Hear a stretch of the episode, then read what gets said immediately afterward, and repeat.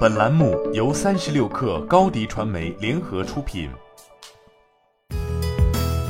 本文来自微信公众号新浪科技，作者花子健。新浪科技独家获悉，开课吧在经过一年的激进扩张后陷入困难，在开启裁员的同时，开课吧员工已经被欠薪两到三个月。综合多位采访对象提供的信息，开课吧这一轮收缩将会非常大。一最终裁员人数可能是高峰时期开课吧员工人数的至少百分之五十。二，欠薪的重灾区是产研和销售部门，普遍被欠薪两到三个月。三，参与上课返现的学员返现被延迟。开课吧对新浪科技回应称，有一部分员工因为违规操作，比如恶意刷单、打车套现等问题，触犯了公司的规章制度而被淘汰，也否认了发生欠薪情况。薪水延迟发放主要是受到居家办公沟通不畅以及个别员工绩效考核需要重新核算的影响。而对于新浪科技提问的是否因融资未到账而出现困难的问题，开课吧没有给予正面回应，只是表示开课吧仍在开辟新的市场，并继续招聘。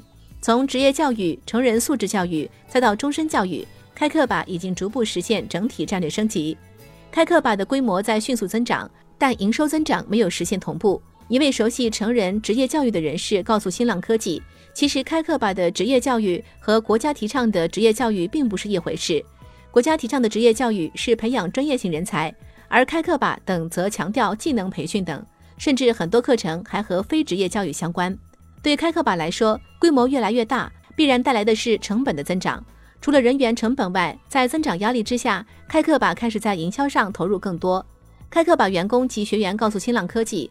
二零二一年，开课吧推出的返现课程比之前更多。所谓的返现课程，是报名课程的学生满足一定的条件后，可以按期返还学费。据报道，二零二二年五月初，不少开课吧学员收到通知，本应按月返回的学费被通知要延期一个月至两个月不等。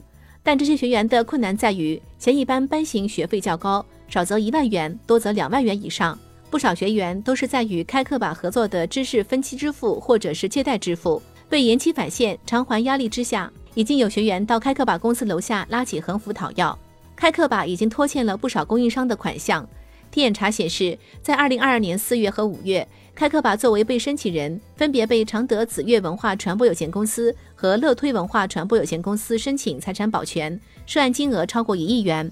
开课吧上线于二零一三年八月，定位于培养符合新时代发展趋势的复合型和应用型人才。二零二零年八月二十六号，开课吧正式宣布从汇科集团拆分，并独立获得 A 轮融资五点五亿元。二零二一年七月十一号，开课吧宣布完成六亿元 B 一轮融资。新媒体代运营就找高迪传媒，微信搜索高迪传媒，有效运营公众号、抖音、小红书，赋能品牌新增长。